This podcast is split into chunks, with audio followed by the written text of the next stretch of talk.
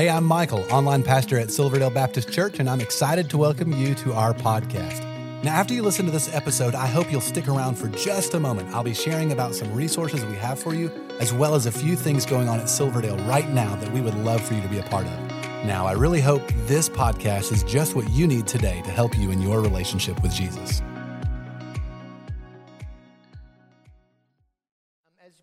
Know, we are beginning, or we started a series last week, a four week family and marriage series called Love and Respect. And in love and respect, those are really the two key elements for any successful relationship love and respect. Now, last week we saw a foundational principle of the primary need that a woman has is the love element, and the primary need that a man has is the respect element. And if you weren't here last week, I encourage you get online and you look at that message. Why? Because it's foundational to this entire series. See, what happens though is that many times we neglect and do not give each other in a marriage relationship what we desperately need the most. And so I said this last week that whenever a wife looks at her husband through her pink glasses and she does not feel loved, guess what? She reacts. That's called the crazy cycle, right?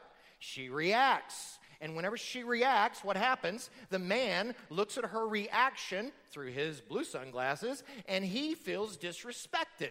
And whenever the man feels disrespected, then he responds and then he doesn't give her the love she's looking for. And then she reacts in a disrespectful way and he feels even more disrespected. And it's a crazy cycle that so many couples are on. And it's a downward spiral in so many marriages. Um, I read in Dr. Um, Eggerson's book, Love and Respect, uh, the title that this series is named after. He tells of a couple who was celebrating their 10th wedding anniversary. Now, this guy had always forgotten their anniversary. But this particular time, he remembered. He was coming home from work and he's like, oh, it's our 10th anniversary. So he goes to the Hallmark store, he looks around for a card, and he finds one that looks really pretty, and he reads it and goes, oh my goodness, this is her. This is awesome. She'll love it. And so he buys it, signs his name, and he comes home. He bought her a gift as well, comes home, hands her the card. She's elated. This is like the first anniversary that he's ever remembered. And so she's elated. She opens up the card, she starts reading it, and suddenly her eyes grow dead she's downcast. And he's like, What? What's wrong? And she goes, Nothing. And he goes, No, no, really, well, what's going on? What, what's wrong? Nothing. It's no problem. No, there is a problem. Well, what, what's going on? Well, I guess this is a good card for my birthday. And he's like, What? Yeah, it's a birthday card. And he's, he grabs it and says, Oh, unbelievable. And she goes, Yeah, you're unbelievable. And he's just like, well, it's, it's an honest mistake. An honest mistake, really? And, and then she goes, you know what? If you took your car to be detailed and you have one little line that's off, you'd notice that. But you know what? You care about your car more than you care about me. You gave me a birthday card for our anniversary. I wish you hadn't even gotten me a card. And he responds back, You know what? I'm glad I got your birthday card. And he storms out. Now, here's the thing he's been home two minutes. This is their anniversary. This couple loves each other, they really do. And yet they're spending the evening in opposite sides of the house. Why? Because it's the crazy cycle. Whenever a woman feels unloved, she will react.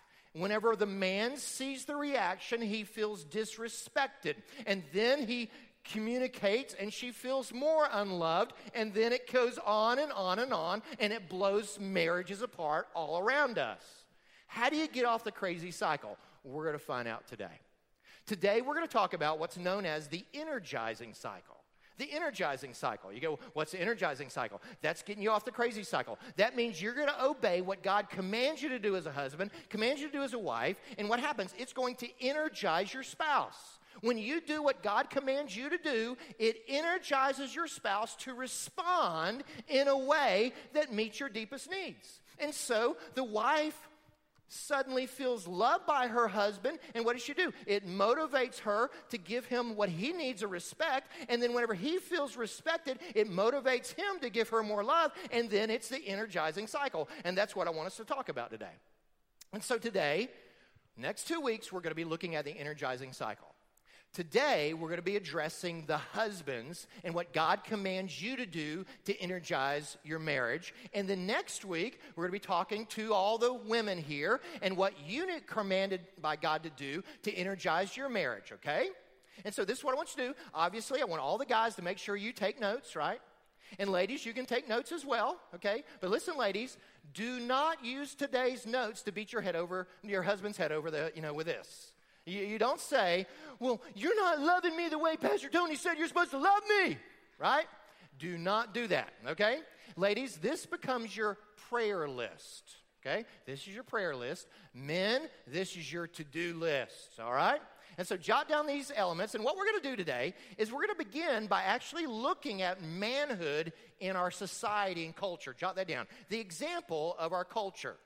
You see, there's basically two extremes that come from our fleshly sinful nature that we inherited from Adam. Neither one of them are good.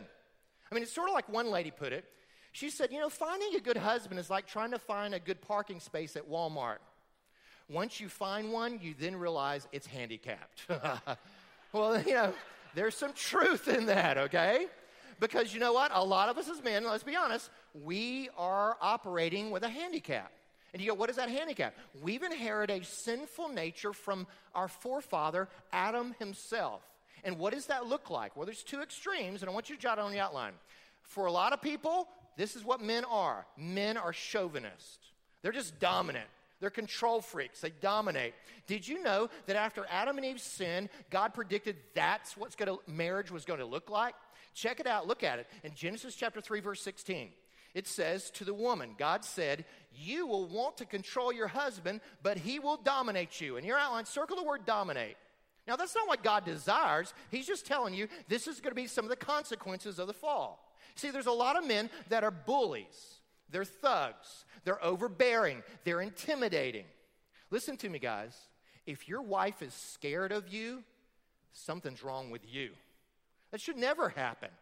You see, there is a wake of broken women who have followed in the wake of men that are dominating and controlling. You see what they are? They are boys with grown up bodies. And they think that manhood is cussing the loudest and spitting the farthest and hitting the hardest. Can I tell you something? That's not manhood. That's a joke. Quit acting like a joke. Grow up and be a man. And if you treat your wife in a disrespectful way, you're not treating them the way you should. That is a fallen nature of Adam.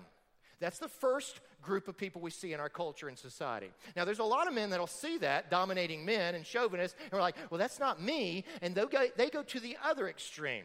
I call them the cowards. Jot that down. The men as cowards. These are passive men. Passive men.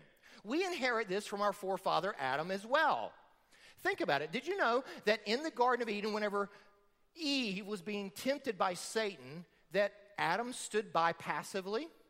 Check it out. Look at how this is written in Genesis chapter 3, verse 6. It says, She, Eve, also gave some to her husband, Adam. Look at it, who was with her, and he ate it. You go, What?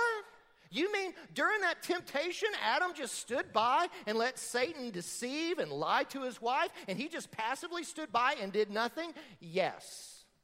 And you know what? There's a lot of men that are just a bunch of passive do nothings. They don't take responsibility for what they need to take responsibility for.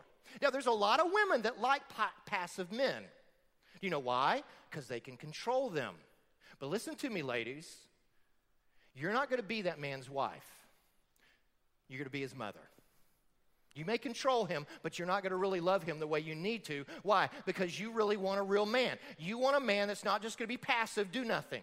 And so, what do men need to do? You know what? Men need to be not only present physically in the home, they need to be present emotionally as well. A lot of men don't take responsibility. They don't take responsibility of trying to be involved in their wife's life. They don't take responsibility of being involved in their kid's life. You know what? You want to just kick these men in the rear end and say, follow through, grow up, be a man, and lead, right?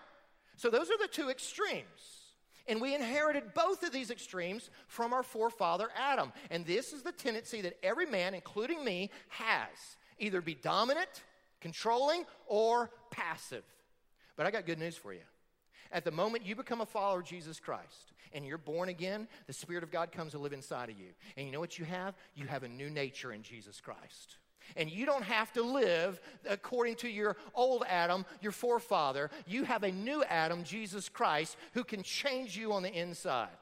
So we see the example of our culture. Now, let's look at the example of Christ. Jot that down. Here's the example of Christ. You want to know what a real man looks like? All you got to do is look at Jesus Christ.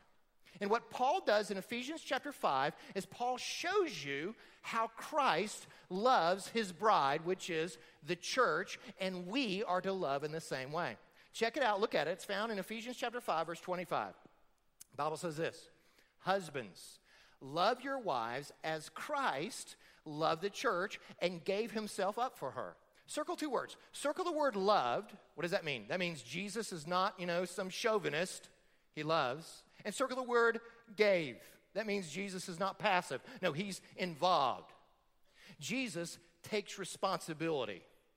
Let me put it to you like this you know this to be true. It's the gospel. Your sin is your fault. You understand that?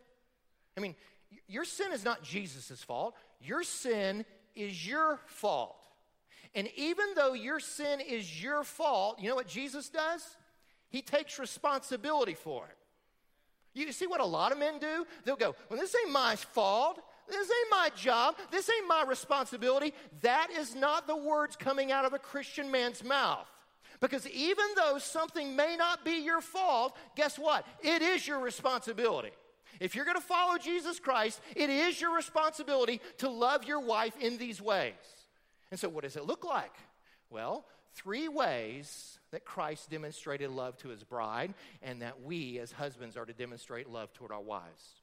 Number one is this jot this down. First of all, you need to love your wife with a sacrificial love. You need to love your wife with a sacrificial love. Think of it. Jesus Christ loved us so much, he sacrificed his very life for us. Check it out. Look at it again in verse 25.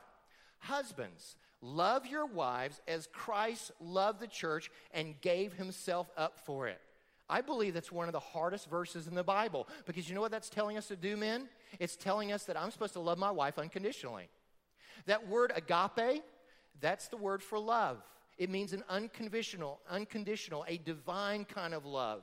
And just in case you miss it, you have the example of Christ himself. Jesus Christ loves us so much, he dies on the cross for our sins. That is an amazing sacrificial love. Now, think about this. When did Jesus die for you? Was it when you were seeking him and worshiping him and following him? No. Look at it. In Romans chapter 5 verse 8, the Bible says this. God demonstrated his own love toward us in that while we were yet sinners, Christ died for us. That means when our backs were turned against him, when our fists were clenched against him, whenever we had this rebel's heart, God says, I love you, I love you, I love you, I'm to sacrifice myself for you. Husbands, I know this is hard, but you are to love your wife with a sacrificial, unconditional love. You go, what does that mean? That means you love her even when she's unlovely, right? That means you love her when she's kind or when she's critical. You love her when she makes sense or when she's totally illogical. You love her whenever, you know what, her emotions are high or when her emotions are low. Whenever she is spending within the budget or when she just busted the budget. Whenever she is sexually passionate for you or when she's sexually cold to you. You are to love her in all those times. Is that hard? Yes, it is. But Christ will empower you to have that kind of sacrificial love. Now, there's a lot of men, they'll say, well, you know what? If a robber ever came to our house, you know what? I would lay down my life for, for my wife to protect her from that robber. Okay, awesome. Would you take the garbage out to her for her? Would you put your dish into the dishwasher? Would you pick up behind yourself? Would you do that? Well, I ain't doing that. Then you're a hypocrite. You're not willing to lay down your life for her, are you? Yeah, see, let me give you some specific ways of how you, as a husband, can love her unconditionally. A couple application questions just to help you in this process. First application question is this jot this down. Ask yourself this How much time do you devote to your wife each week? How much time do you devote to your wife each week? Why do I say that? Because look at me. Wives look at their husbands through the grid of asking, Does he really love me? Am I special to him? Is he devoted to me? Wives often spell love T I M E. That means, yeah, you need to be home physically, but you need to be home emotionally. See, you're not just, you know, two people with a marriage license. No, you are connecting with each other. There's a lot of men who go, well, you know, I, I, just, I just can't do that. Yes, you can. Do You know how I know you can do that? Because you used to do that when you dated her. You didn't. I mean, you gave her that attention back then, didn't you?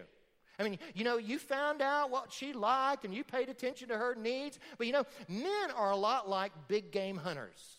What happens is, is that once we get the kill, we bag it, and then we move on to our next adventure, right? And so a lot of husbands, they get married and then they go, okay, accomplish that. Now I'm going to take her for granted and I'm going to move on to the next kill. All right? But I'm telling you, for the rest of your life, you need to treat her and look after her the same way you did when you dated her. That's how you, you know, you won her in the first place. Statistically, the Bible says, I mean, uh, st- statistically, um, the science tells us to have a successful marriage relationship, it requires 10 hours a week of undivided attention. Now, let me explain this. Susan will come to me and she'll say, Tony, I need your attention. And what that means is no television, no sports center, um, no iPad, no phone on, uh, giving her undivided attention. And I got to tell you, two simple commitments changed our marriage. One was we decided we were going to take a daily walk. Almost every day, Susan and I take a walk. Do you know why? Not because I like to walk, because she's got my undivided attention. Every week, we'll take a little break. We don't spend any money. We'll go, you know, hiking somewhere. You know, why? Because she has my undivided attention. That is critical. Now, listen, does it come natural? No. We're so self centered. I'm the most self centered person you know, except for the person you look at in the mirror, right? And so, this doesn't come natural to us, but with the power of Christ, we can do this. Okay? Let me ask you a second application question. Jot this down. How much communication do you give to your wife? How much communication do you give to your wife? Why? Because women connect emotionally with us whenever we're talking with them. Now, most of us as men, we're just not conversationalists. We don't. We just we don't communicate well. We just don't. I mean, you've heard me say the statistics before. The average woman will speak about 60,000 words a day. The average man speaks about 35,000 words a day. And so, what does that mean? That means by the time I come home, I've used up all my words. I got nothing left for her, right? And, and so, you know, she gets a few grunts and ughs and uh-huhs, right? Right? You know? And so, what do you do? Well, you go, Christ, I need you to empower me. Fill me. Help me die to my selfishness so I can, you know, get a few more syllables out to her. And, and so, Susan and I decided, because I'm not, you know, I run out of things to talk about. And what am I going to talk about? And so we came up with three simple questions that we ask ourselves almost every day, at least every week. And I've put them on your outline, and this is very simple. And you can ask each other these three questions every day, and it'll revolutionize your marriage. What is it? First question is this What's the best part of your day? And you just listen. What's the best part of your day? You ask her, she asks you, what's the best part of your day? Basically, whenever you do that, you're finding out what lifts her spirit, right? What, what puts wind beneath his wings? Then the second question is okay, what's the worst part of your day? What are you concerned about? What are you worried about? What's the burden that's got your heart right now? And whenever you share that, oh my goodness, you discover so much about your spouse just sharing those, those two simple answers. Third question you try to share at least once a week is this one What is a desire, a wish, or dream that you have right now? I mean, it's amazing. So often we focus on the past and we stop dreaming about the future together. But it's amazing when you talk about dreams and your desires, suddenly you realize, oh, this is what really stokes my husband. This is what really stokes my wife. You share those three questions with each other at least once a week. You know what's going to happen? Your marriage is going to start to soar. It's, gonna, it's so simple, and yet it takes us as men to die to our selfishness and go, okay, I got to love her the way Christ loved the church. And one way I got to do that is with a sacrificial love. This is what she needs. And I'm telling you, when your wife sees this, it energizes your marriage. There's a second way that you love, not only with a sacrificial love, but jot this on your outline. There's also a purifying love. A purifying love. We, we know that Jesus, he, he, he died on the cross and sacrificed himself to us, but guess what? He also forgave us. Look at these verse. Verse 26 says this that he, Christ, might sanctify, that's purify her, having cleansed her by the washing of the water with the word, so that he, Christ, might present the church to himself in splendor, without spot or wrinkle or any such thing, that she might be holy and without blemish. Now, I know that those verses primarily talk about the church and us and our salvation, and God saves us and forgives us and, and purifies us, right? But did you know that you, as a husband, can have a purifying love to your wife? And you go, in what way? By stepping up and being a spiritual leader in your home. You know, the context of these verses, Paul says, in essence, that. It's found, look at it, in just a few verses earlier in Ephesians chapter 5, verse 23. What does it say? It says, Husband is the head of the wife. Now, some men will read that and go, I'm the head. What that means is you're the leader. Take responsibility. Now, this has nothing about value. Listen, men and women are equal before God, equal in worth before God. This has nothing to do with who's more spiritual than the other. Can I just be honest with you? I believe my wife is more spiritual and has a closer relationship with Christ than I do. Okay? But God calls me to be a spiritual leader in a home. The sad reality for many Christian men in church today is that they have become passive men. And because we become passive men, what happened? There's a huge vacuum in the home, and the wife has to step up. And so what happens? So many times the woman comes to, the wife comes to church by herself, or she's got to be the one that drags the kids here, or somehow compel and drag the husband here. Can I tell you something? That's your job. Put that, uh, quit putting that on her. You take that responsibility. Be a spiritual leader. And so, okay, what does that look like? Well, let me give you just three simple questions to ask yourself. Number one is this Are you reading the Bible personally? Because it's hard for you to give to somebody else something that you don't have. Are, are you reading the Bible? Are you trying to seek after God? We need men like Joshua in the Old Testament who said, As for me and my house, we're going to serve the Lord. Can I tell you, a woman has no problem following after a man that she knows is following after Jesus. No problem at all, okay? So, are you personally reading the Bible? Second is this are you having family devotions? Family devotions, you know, what does that mean? That means where you read the Bible together, or you read a devotional book together. I've shared before that my salvation is directly linked to my dad making this decision. I was a lost alcoholic young man. And my dad says, Boys, before we go work on the farm every morning, breakfast time, we're going to start reading the Bible together. And I can point to that decision by my dad taking spiritual leadership, and suddenly Nine months later, I'm a follower of Jesus Christ. And it's the same way for you. I mean, we took that, and so what do we do? Every morning during breakfast time, when our kids were young, we would what? We'd read the Word of God together. We'd do a devotion together. Now they're all four adult young um, young adults and following Jesus, praise God.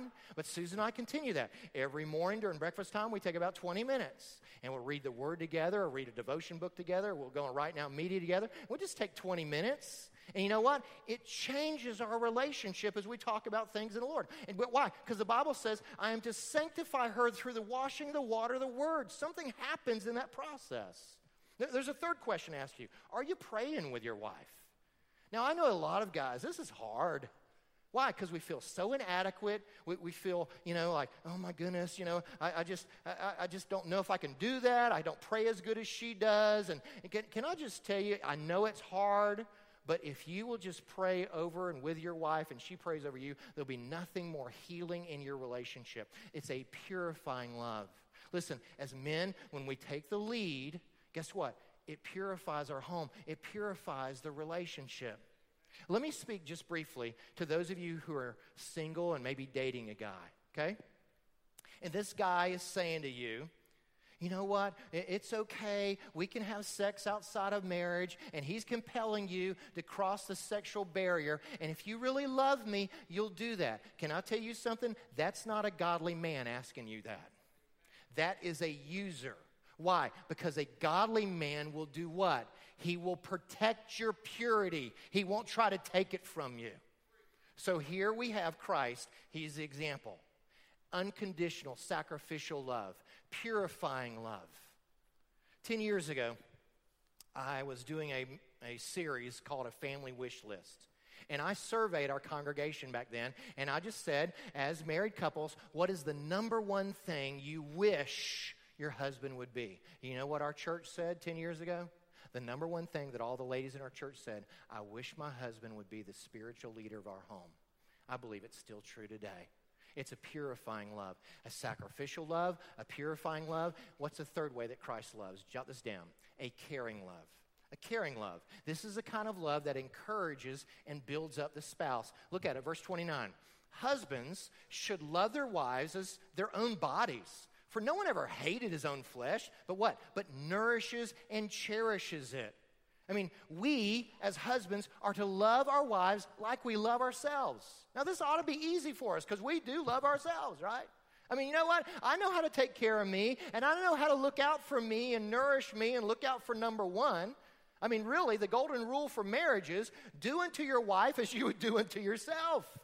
And you know what? When you do that, she will feel loved. Paul says that if you do that, you will nourish and cherish her. In your outline, circle the word cherish there. You know what that means? That means treasured, valued, prized, appreciated, esteemed, revered. That's what your wife is looking for. It's been said that if you treat your wife like a thoroughbred, you'll never have a nag. and I believe it's true. Can, can I tell you something? That women, they go through life and they're looking at their husbands and they're asking a simple question Am I valuable to you? Do you esteem me? Am I beautiful to you? Do you love me? Am I worthy of your time? Right? James Dobson surveyed over 5,000 women and discovered that the number one source of depression in women was their low self esteem and their worth. Now, listen, I know that a man cannot fill up the emotional needs of a wife. We can't, it's impossible. Christ alone, ladies, can satisfy your emotional needs, okay? We can't do that. But God does expect us as men to cherish them in such a way that we help in the process.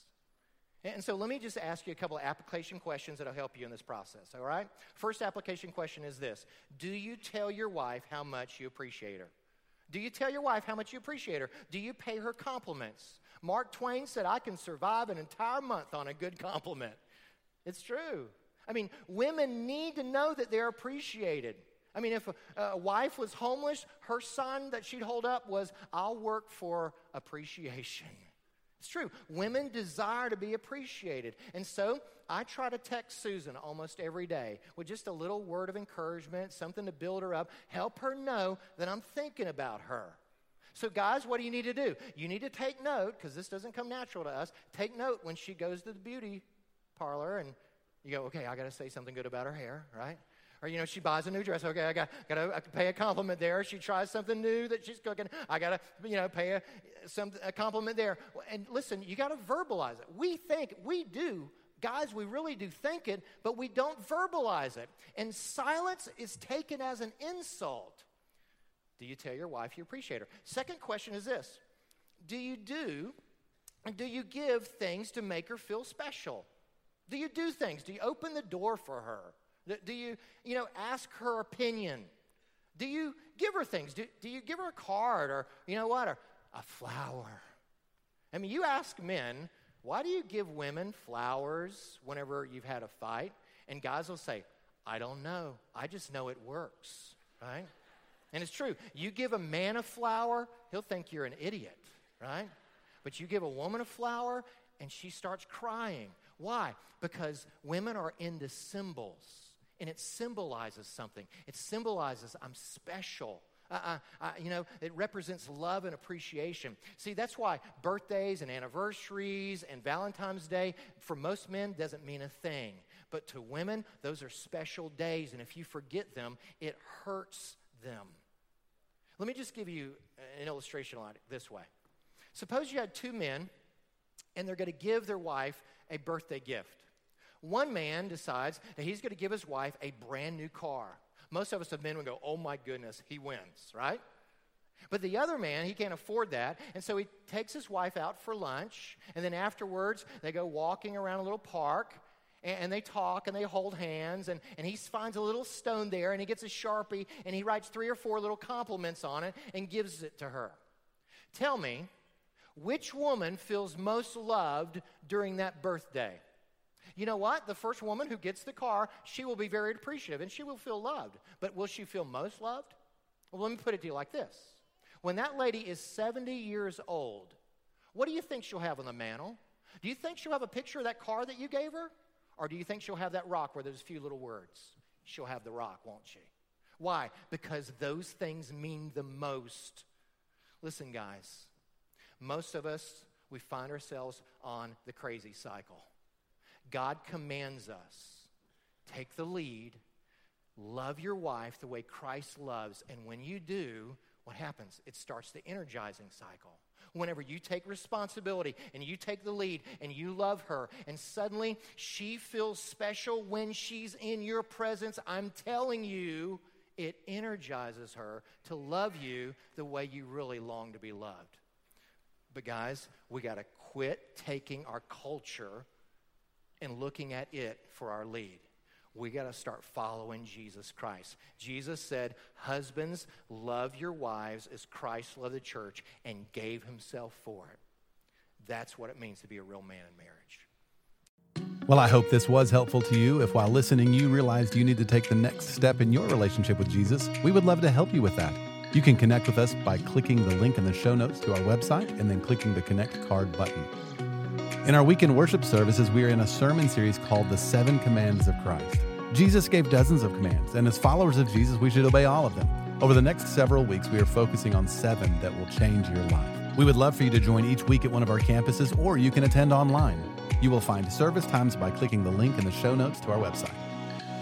You know, there's so many ways for you to get involved and be a part of what God is doing here at Silverdale, and we really want you to feel welcome and a part. So please stay connected. Be sure to like and follow us on the different social media accounts. You'll find all the links in the show notes of this episode. And lastly, help us spread the word about this podcast. Take a moment to share this episode with your family and friends. Again, we appreciate you listening and hope you will join us again next time.